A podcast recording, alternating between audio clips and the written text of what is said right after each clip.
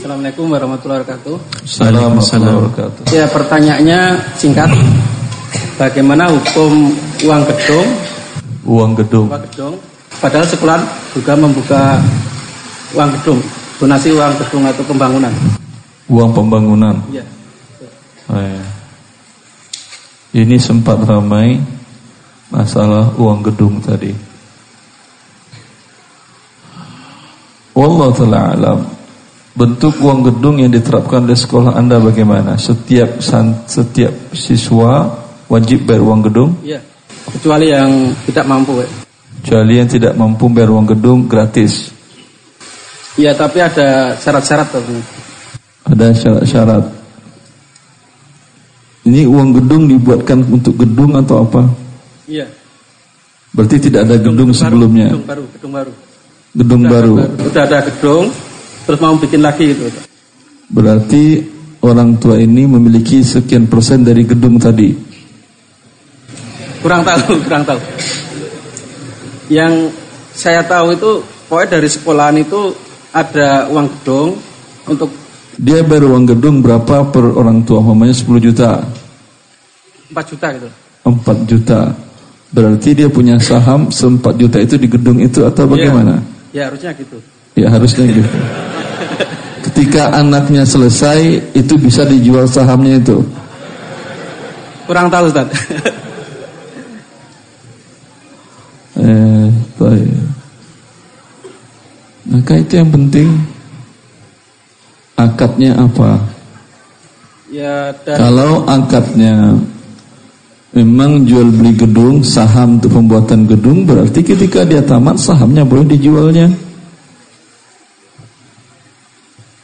Dari wali murid nggak tahu dari itu.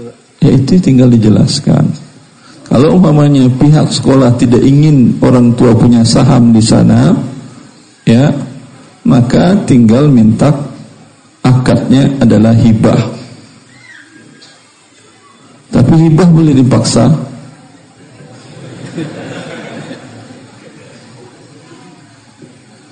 Ya. Ini masalah juga. Boleh dipaksa. Kemudian terkadang gedungnya pun masih gedung lama yang dipakai anak baru tadi. Iya benar. Padahal iya benar. Padahal dia sudah bayar uang gedung milik dia. Berarti selama sampai dia tamat, dia tidak bayar lagi uang gedung. Atau setiap daftar ulang bayar lagi uang gedung. Kayaknya ada daftar ulang tapi alokasinya kurang tahu. Ah, Belum belum tahu. baik. Ya. Kemudian Allah taala alam sering masalah dengan uang gedung tadi yang terjadi biaya pendidikan masuk sekolah itu tinggi sekali untuk status strata SD, SMP, SMU. Saya sering bandingkan saya nggak tahu di beberapa pesantren. Jelas saya masukin anak pesantren, ayah saya dua di pesantren, masing-masing pilihan uang gedungnya itu 20, 15, 12. Minimal 12 juta. Kalau dua anak sudah 24 juta. Belum lagi uang lain-lainnya. Kalau saya saya ngajar di beberapa program magister ekonomi syariah. Itu ada yang satu program. Dari masuk sampai selesai nggak nambah-nambah lagi. Nggak ada uang gedung nggak ada uang segala macam. Terima beres dapat ijazah magister. Ekonomi syariah ada yang 23 juta. Ada yang 45 juta. Paling tinggi cuma 45 juta. Ada yang 35 juta. Ya miris kan ya? Orang dapat magister bayar 23 juta. Ini dapat SMA SMP bayar 25 juta juga. Dan masih ada tambahan lainnya. Kalau kalau di program magister itu satu program. Tidak ada lagi uang tesis tidak ada lagi uang uang apa namanya? Uang bimbingan tesis uang ujian tesis tidak ada lagi. Uang apa uang kuliah tidak ada lagi Udah cukup itu saja, tidak ada uang gedung juga. Hukumnya gimana, Pak? Sebentar dulu saya curhat dulu kan. Lalu sesungguhnya apa yang terjadi sesungguhnya? bagaimana pihak sekolah mengelola keuangan sehingga begitu mahal? Sangat apa artinya? Uh, jumpang. Ini dapat S2 bayaran setengah dari dapat SD. Padahal SD pendidikannya bisa dilakukan dengan homeschooling sebetulnya tanpa berbayar. Ada paket A, paket B, paket C. S2 bisa homeschooling. Ada sekarang S2 homeschooling. Setelah saya enggak ada homeschooling. Tapi kenapa biasa mereka meminimalkan biaya pendidikan? Dan saya yakin honor para dosen yang mengajar S2 lebih besar daripada honor para guru yang mengajar SD, SMP, SMA. Ya atau tidak? Tapi kenapa bisa itu terjadi? Dia memang pada dasarnya sekolah itu mahal pada dasarnya. Tetapi kalau bisa meminimalkan, kenapa tidak? Ya bukan berarti sekolah yang favorit, sekolah yang bagus, pesantren yang bagus, uang sekolahnya tinggi. Enggak juga. Saya dulu pesantren, orang tua saya ingat bisa ngutang uang bulanan. 10 ribu bayar bulanannya bisa ngutang lagi itu. Ya, tapi bisa juga saya dokter. Enggak mesti harus pesantren yang luar biasa mahalnya atau uang masuk uang gedungnya yang mahal ada yang 40 juta ada yang 60 juta itu di luar uang bulanan itu baru uang gedungnya saja 60 juta itu sudah dapat di S2 dia sebetulnya maka Allah telah alam perlu pihak sekolah untuk kembali berpikir ulang. Dan selain itu mereka tetap masih meminta wakaf infak sedekah dari para wali murid. Maka sesungguhnya apa yang terjadi? Eh, harusnya diaudit sekolah-sekolah tersebut.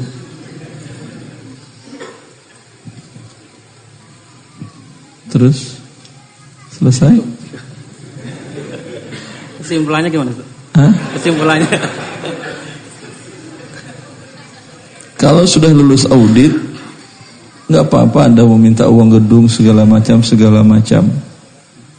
Tapi dari awal jelas, ya, jelas ini uang untuk apa dan real. Kalau memang bangun gedung, gedung berarti tidak ada. Umpamanya gedung tidak ada, orang-orang uang gedung Anda terima langsung jadi gedungnya. Tentu kan tidak. Berarti akan ada sewa rumah-rumah masyarakat. Tinggal Anda nyatakan sewa rumah berapa per rumah sewanya. Sewa gedung berapa? Ya sewa.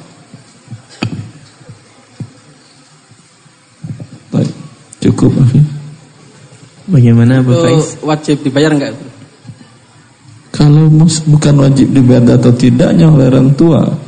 Kalau dia tidak bayar, anaknya enggak sekolah. Padahal dia ingin anaknya sekolah yang sunnah. Tapi sekolah sunnah itu mahal. Iya. Ya.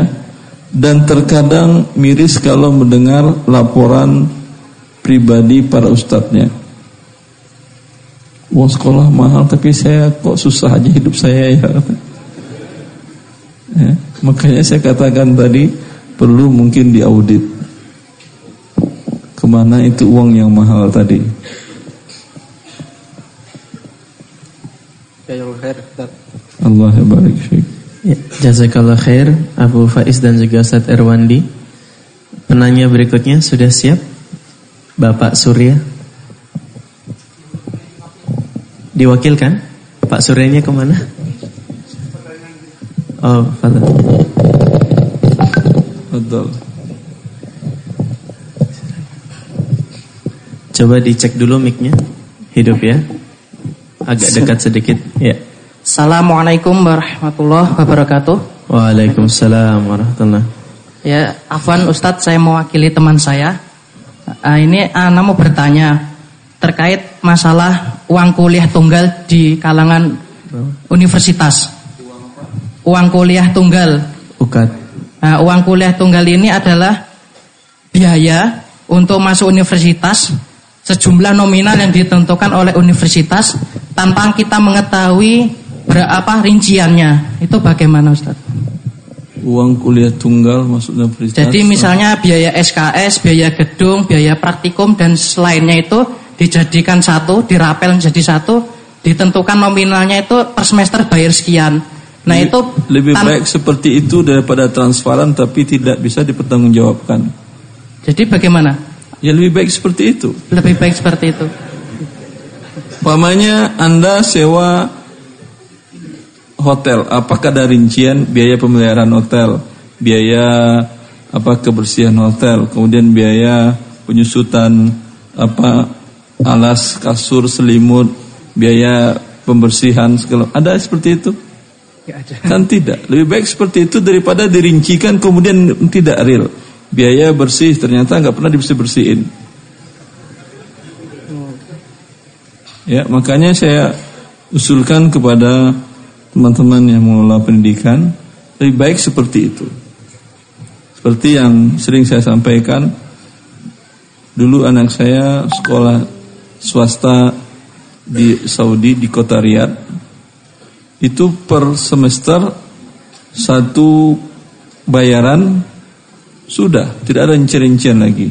Dan walaupun besar di sana dia masukin mungkin uang penyusutan gedung uang pembuatan gedung segalanya silahkan. Ya dan sebutkan angka yang jelas. Daripada transparan tapi tidak amanah karena uang gedung tadi ada terus padahal gedungnya nggak nambah-nambah ini uang gedung ke mana? Atau terkadang pernah ada uang gedung kemudian setelah uang gedung terkumpul dapat bantuan dari kaum muslimin wakaf sekian miliar. Uang gedung juga tidak dikembalikan ke orang tua. Padahal sudah ada wakaf. Harusnya itu dikonversikan kepada orang tua yang mau dikembalikan dikembalikan, yang mau dikonversikan ke biaya tahunan dikonversikan sehingga ya tidak menzalimi para wali murid. Naam, jazakallahu khairan. Allah barik fiik. Baik, eh, sebelum lanjut ke dua pertanyaan ikhwan, harap yang akhwat bersiap-siap atas nama Purindita asal Gamping, Chandra Fionella Gelagasari, Rizka Pogung Dalangan, Umu Maryam Bekasi, dan Shiva Jogja bisa mendekat ke stand mic untuk bersiap-siap karena di sesi pertama tinggal dua penanya ikhwan lagi dan pertanyaan berikutnya dari ikhwan atas nama Mufti dari Wonogiri. Fadl. Bismillah. Uh, terima kasih Ustaz. Sedikit uh, apakah termasuk sogok praktek berkunjung ke kepala sekolah atau atasan ke ketika itu di luar sekolah enggak di, di luar jam kerja? Misal seperti saat Idul Fitri gitu Ustaz. Apakah yang berkunjung itu? siapa? Gimana Ustaz?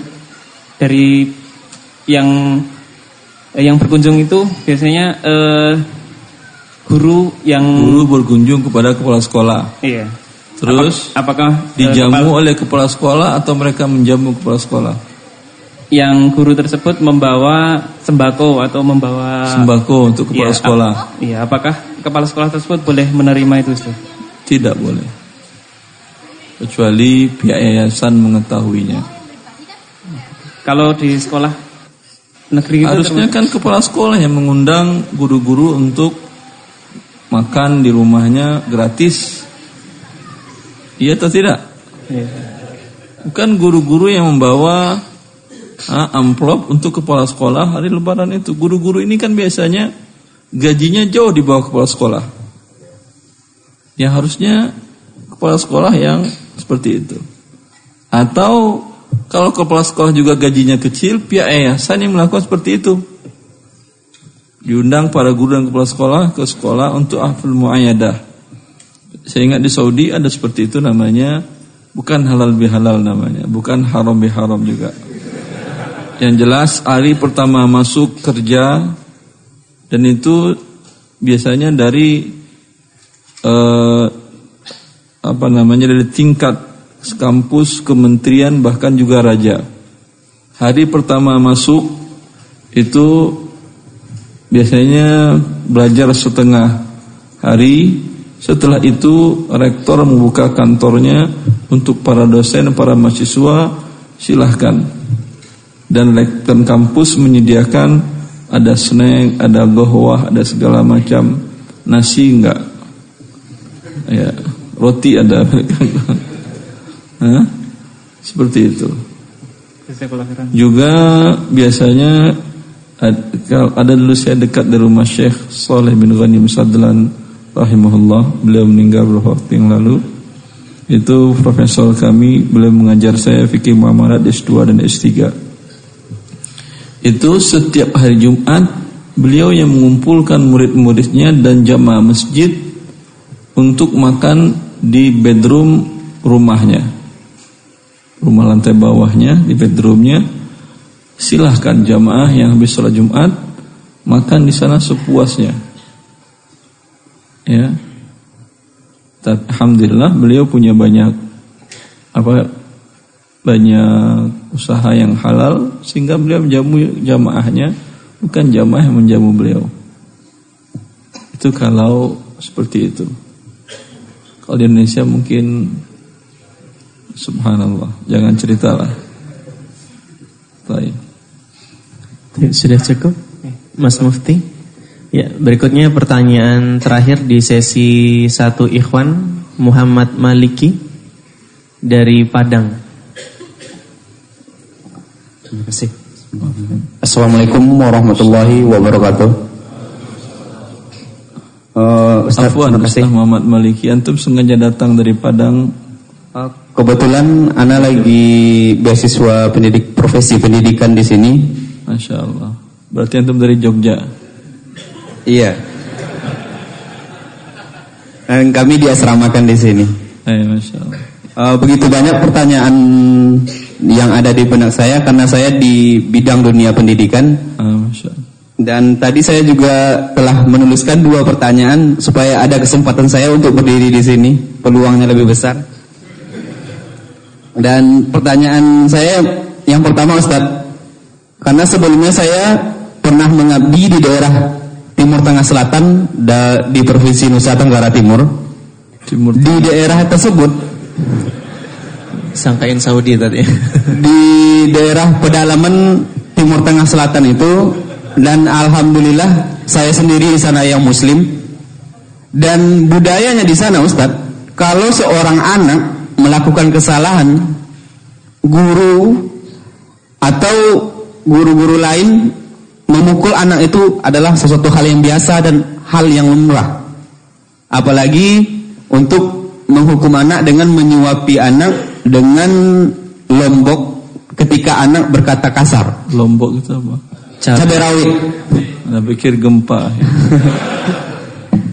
dan itu yang pertama Ustaz. Dan yang kedua, tentang penggunaan dana bos yang sebenarnya bos ini adalah bantuan operasional sekolah, uh, operasional sekolah yang digunakan untuk sekolah akan tetapi karena di sekolah itu masih mempunyai fasilitas untuk operasional maka dana yang ini digunakan kepada hal yang lainnya yang lebih membutuhkan dan itu dan masih banyak lagi sebenarnya Ustaz cukup Sebentar, itu aja yang akhir ini Apakah pemerintah yang menyalurkan dana bos tadi membolehkan untuk hal yang lain selain operasional?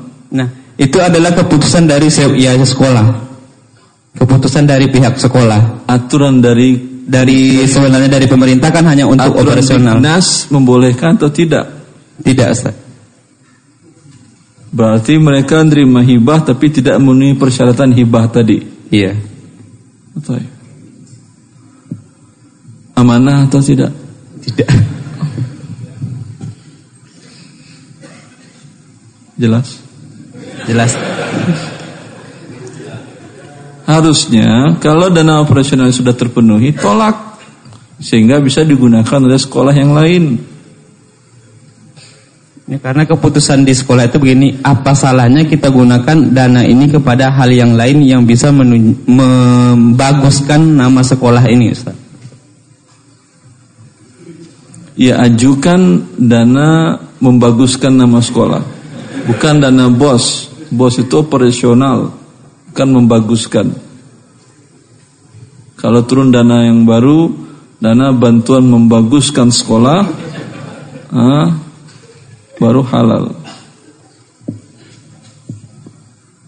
Intinya dalam dalam masalah akad fa in sadaqa wa bayyana burika fi bai'ihima. Bila keduanya jujur dan menjelaskan hakikat yang terjadi dalam barang dan objeknya, mereka akan diberkahi. Ya, akan mendapatkan kebaikan pihak yang menyalurkan dan yang menerima. Tapi fa'in kadzaba wa katama muhiqat barakatu bai'ihima. Jika keduanya saling menyembunyikan dan saling berdusta, dicabut keberkahan tadi. Tujuan membaguskan sekolah tadi malah sekolah tadi menjadi jelek. Karena mereka tidak jujur dan saling berdusta. Jelas. Jelas, Ustaz. Allah barik. Yang pertamanya Ustaz. Pertama yang memasukkan cabai. Masukkan cabai ke mulut anak. Ya, tentu tentang seorang guru yang Saya paling senang cabai diulek, goreng, ya campur nasi putih, masya Allah. Ini cabainya sudah diulek atau belum? belum Masih mentah. Eh, masya Allah. Kalau masih mentah, ini bagian dari penyiksaan. Ya terkadang hukuman itu memang berupa penyiksaan, kadang anak ditampar, bahkan lebih seperti ditonjok dan ditampar juga itu merupakan hal yang biasa kalau anak melakukan kesalahan. Allah Ustaz. Ini anak yang dididik dengan kekerasan, biasanya anak seperti ini akan jadi pembohong. Ya. Maka mendidik anak jangan dengan kekerasan karena anak akan lari dengan cara berbohong. Dan ini lebih parah lagi daripada anak jujur. Sebuah ketidakberadaban seorang guru. Ketika anak berbohong, anak itu merasa selamat dari sanksi gurunya, kejahatan gurunya. Ketika anak jujur mendapat sanksi dan kejahatan gurunya. Kira-kira anak berpikir yang mana? Mending dibohongin gurunya. Berarti siapa yang mengajar anak berbohong? Para guru. Ya. Harusnya mereka tidak semua anak nakal itu adalah karena kejahatan mereka. Jangan dipandang sebagai sebuah kejahatan. Pandang dari sisi yang lain. Ada salah seorang dai bercerita tentang seorang anak kecil, anak kecil anak TK di di Arab Saudi. Dia bercerita bapaknya baru beli mobil Lexus, ya. Kemudian siang hari anak itu ambil pena spidol ditulis di sana tulisan. Bapak dari belakang tentu mobil barunya belum lunas, lihat dicoret oleh anak tentu main gampar. Anak sudah ditampar, kemudian dibacanya tulisan anak itu, "Uhibbuka ya baba." Aku mencintaimu ya bapakku. Tapi cara dia mengungkapkan rasa cintanya dengan seperti itu. Salah anak kata atau tidak? Anak tidak salah, orang tuanya yang salah. Anak sudah mengungkapkan rasa cintanya dibalas oleh orang tuanya dengan tamparan yang kuat. Yang menyesal cacat anak itu yang menyesal orang tuanya sendiri. Maka seorang guru hendaklah melihat sisi baik anak. Mereka diciptakan oleh Allah Azza wa Jal fitrah. Yang merubah mereka keluar dari fitrah banyak, termasuk juga guru-gurunya. Ya, dan mereka kan tidak ada dosa. Di umur mereka belum balik tadi. Kesalahan mereka nikmati oleh guru cara untuk mengajarkan mereka. Rasulullah sallallahu alaihi wasallam mengajarkan Anas bin Malik yang diserahkan oleh ibunya untuk berkhidmah kepada Rasulullah sallallahu alaihi wasallam. Rasulullah sallallahu alaihi wasallam menyuruh dia melakukan sesuatu. Membeli sesuatu atau mengambil sesuatu dari rumah yang lain. Namanya anak-anak di tengah jalan melihat teman-temannya bermain, dia ikut bermain. Rasulullah menunggu kelamaan. Ya. Kemudian Rasulullah sallallahu alaihi wasallam menyusul dan melihat anak sedang bermain dengan anak-anak yang lain. Ya. Rasulullah tidak memarahinya, tidak menggamparnya. Rasulullah mengambil siwak. Siwak kan gak lebih panjang dari pena biasa. Kira-kira kau dipukul dengan siwak, apa yang terjadi dengan anak? Apa? Geli. Ya atau tidak? Ketawa atau tidak anak dipukul pakai siwak? Kecuali siwaknya panjang banget, nggak ada orang siwak begitu. Kan nggak ada ya. Siwak kan biasanya panjangnya segini. Geli atau tidak? Dipukul pakai siwak malah geli. Tidak akan berdampak apa-apa. Tetapi Rasulullah hanya tujuannya untuk mendidik. Dan dia pun tidak jadi memukul dan pun beliau mengeluarkan kata-kata yang sangat mendidik. Laula khaufullah Anas sudah ketakutan. Karena dia tadi ketika Rasulullah melihat dia, dia sudah ketakutan. Tapi Rasulullah tidak memanfaatkan itu untuk menyiksa, tapi untuk mendidik dia. Laula khaufullah la darabtuka bihadas siwak.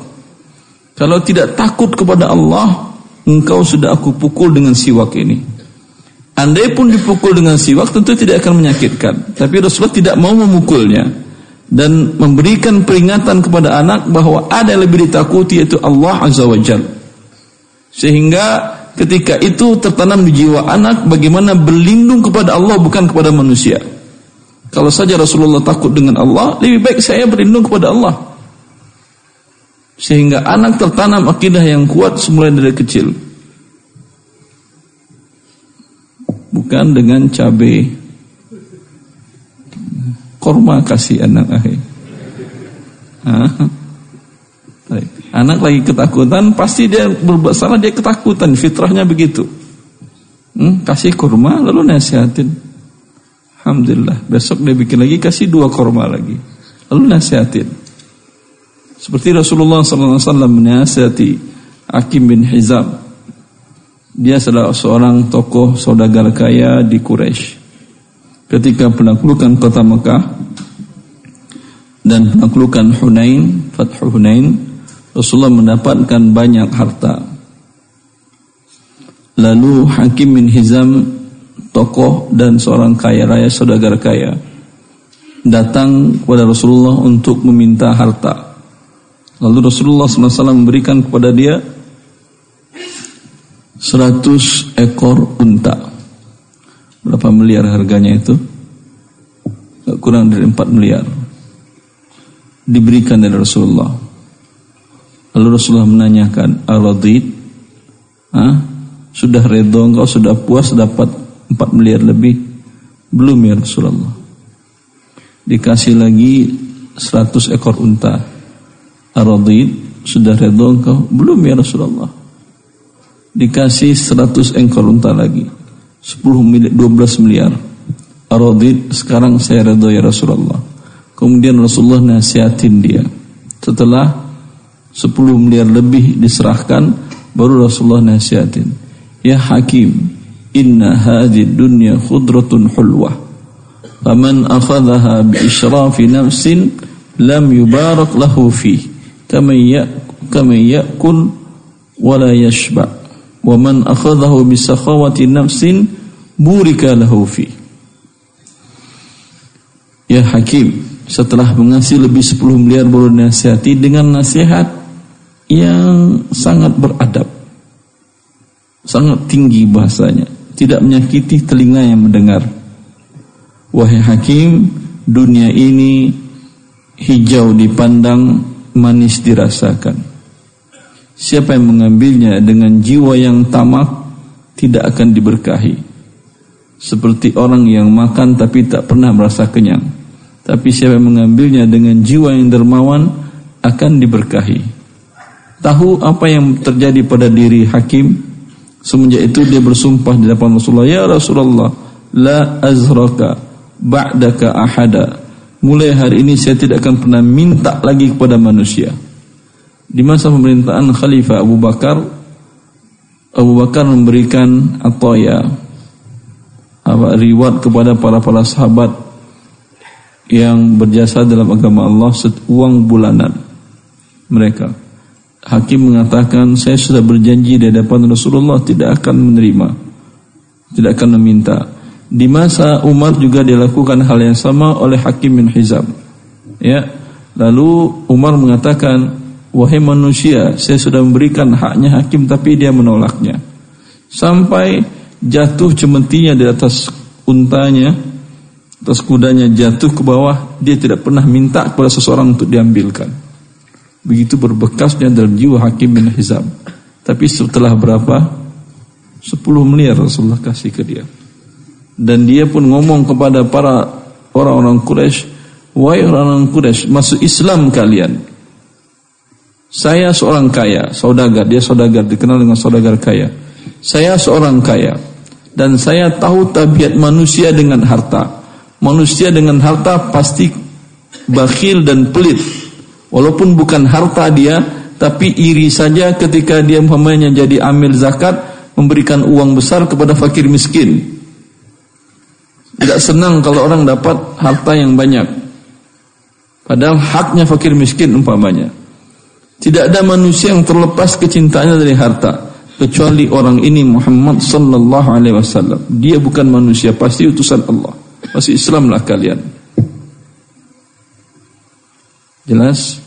Ini pembinaan karakter diberikan dari Rasulullah SAW diajarkan Rasulullah kepada para sahabatnya bukan pakai cabai, pakai uang 10 miliar. Paham itu? Ada guru-guru zaman ini berani seperti itu mendidik muridnya? Kita siap jadi muridnya semua. Ya kalau boleh Ustadz untuk satu kesempatan pertanyaan lagi yaitu kalau diizinkan tentang masalah gaji ini Ustadz. Karena sebagian ada kasus tiga orang guru yang memiliki jam yang sama akan tetapi misalnya jamnya 24 jam dalam seminggu dalam seminggu akan tetapi salah satu dari mereka ini tidak datang beberapa hari. Kemudian gaji di gaji yang orang yang tidak datang ini dibagi dua dengan orang yang selalu datang ini, Ustaz. Dia menggantikan guru yang tidak datang ini. Iya. Lalu bagi dua. Bagi dua, karena jatahnya kan bagi dua yayasan. Iya. Dia nggak datang, ada apa dapat hak setengahnya? Gimana Ustaz? dia nggak datang atas dasar apa dia mendapat hak setengahnya. Nah, dia tidak datang karena beberapa alasan. Yang pertama, waktu itu jarak antara daerah da eh, kota dengan desa itu menempuh jarak setidaknya 4 jam. Dan kalau seandainya itu hujan di desa tersebut, Allah alam kami tidak akan bisa ke desa itu. Karena dan alat komunikasi untuk di desa itu artinya uzurnya syar'i. Kalau uzur syar'i, tapi dia sudah datang atau tidak? Tidak. Tahu kalau dia sudah berarti setengah buat yang menggantikan, setengah lagi buat siapa? Tidak ada. Buat guru yang digantikan dapat juga setengah? Iya. Ya kalau dia datang tapi dalam keadaan seperti itu dia terlambat sudah diganti oleh guru lain ya bi masih masuk akal dia dapat penggantian setengah karena dia sudah berusaha maksimal. Tapi kalau dia tidur di rumah dapat juga setengahnya? Tahu iya. dia hujan, ah dapat juga? Dapat juga Ustaz. Ya udah tidur aja kalau gitu guru-guru. Atas dasar apa dia dapat? Yang kalau menurut pemikiran dari teman-teman waktu di sana, tidak mungkin juga kita mengambil semua haknya dia, sementara dia tidak pernah datang. Dan setidaknya ini ada juga lah belas kasihan kita terhadap dia yang tidak pernah datang begitu Ustaz. Harusnya dia didenda. Jamnya dia dia nggak datang tanpa ada uzur syar'i. Didenda dia harusnya. Kalau datang dapat gaji, kalau nggak datang tanpa ada uzur syar'i, Anda yang bayar. Itu harusnya.